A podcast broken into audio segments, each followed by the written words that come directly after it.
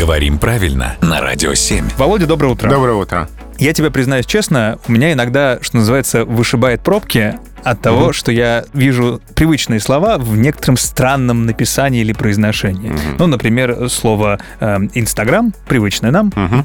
произносится как инстик. Мгм. Или слово приложение называют приложенькой. Как печенькой, да? Да.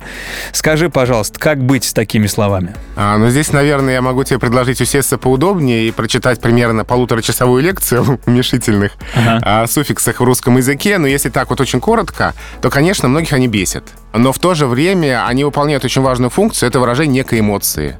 Потому что в каких-то случаях нам нужно что-то смягчить, когда мы обращаемся к ребенку, да, потому что у папы рука, а у малыша ручка, да, у папы нога, а у малыша ножка, и мы видим разницу между этими словами. У папы приложение, а у ребенка О, ребенка приложенька. приложенька, да, и инстинкт тоже. Ага. А это ситуация обращения, когда мы хотим что-то попросить. Вот очень часто, об- особенно раньше, это было в сфере обслуживания, да, взвесьте килограммчик помидорчиков, да.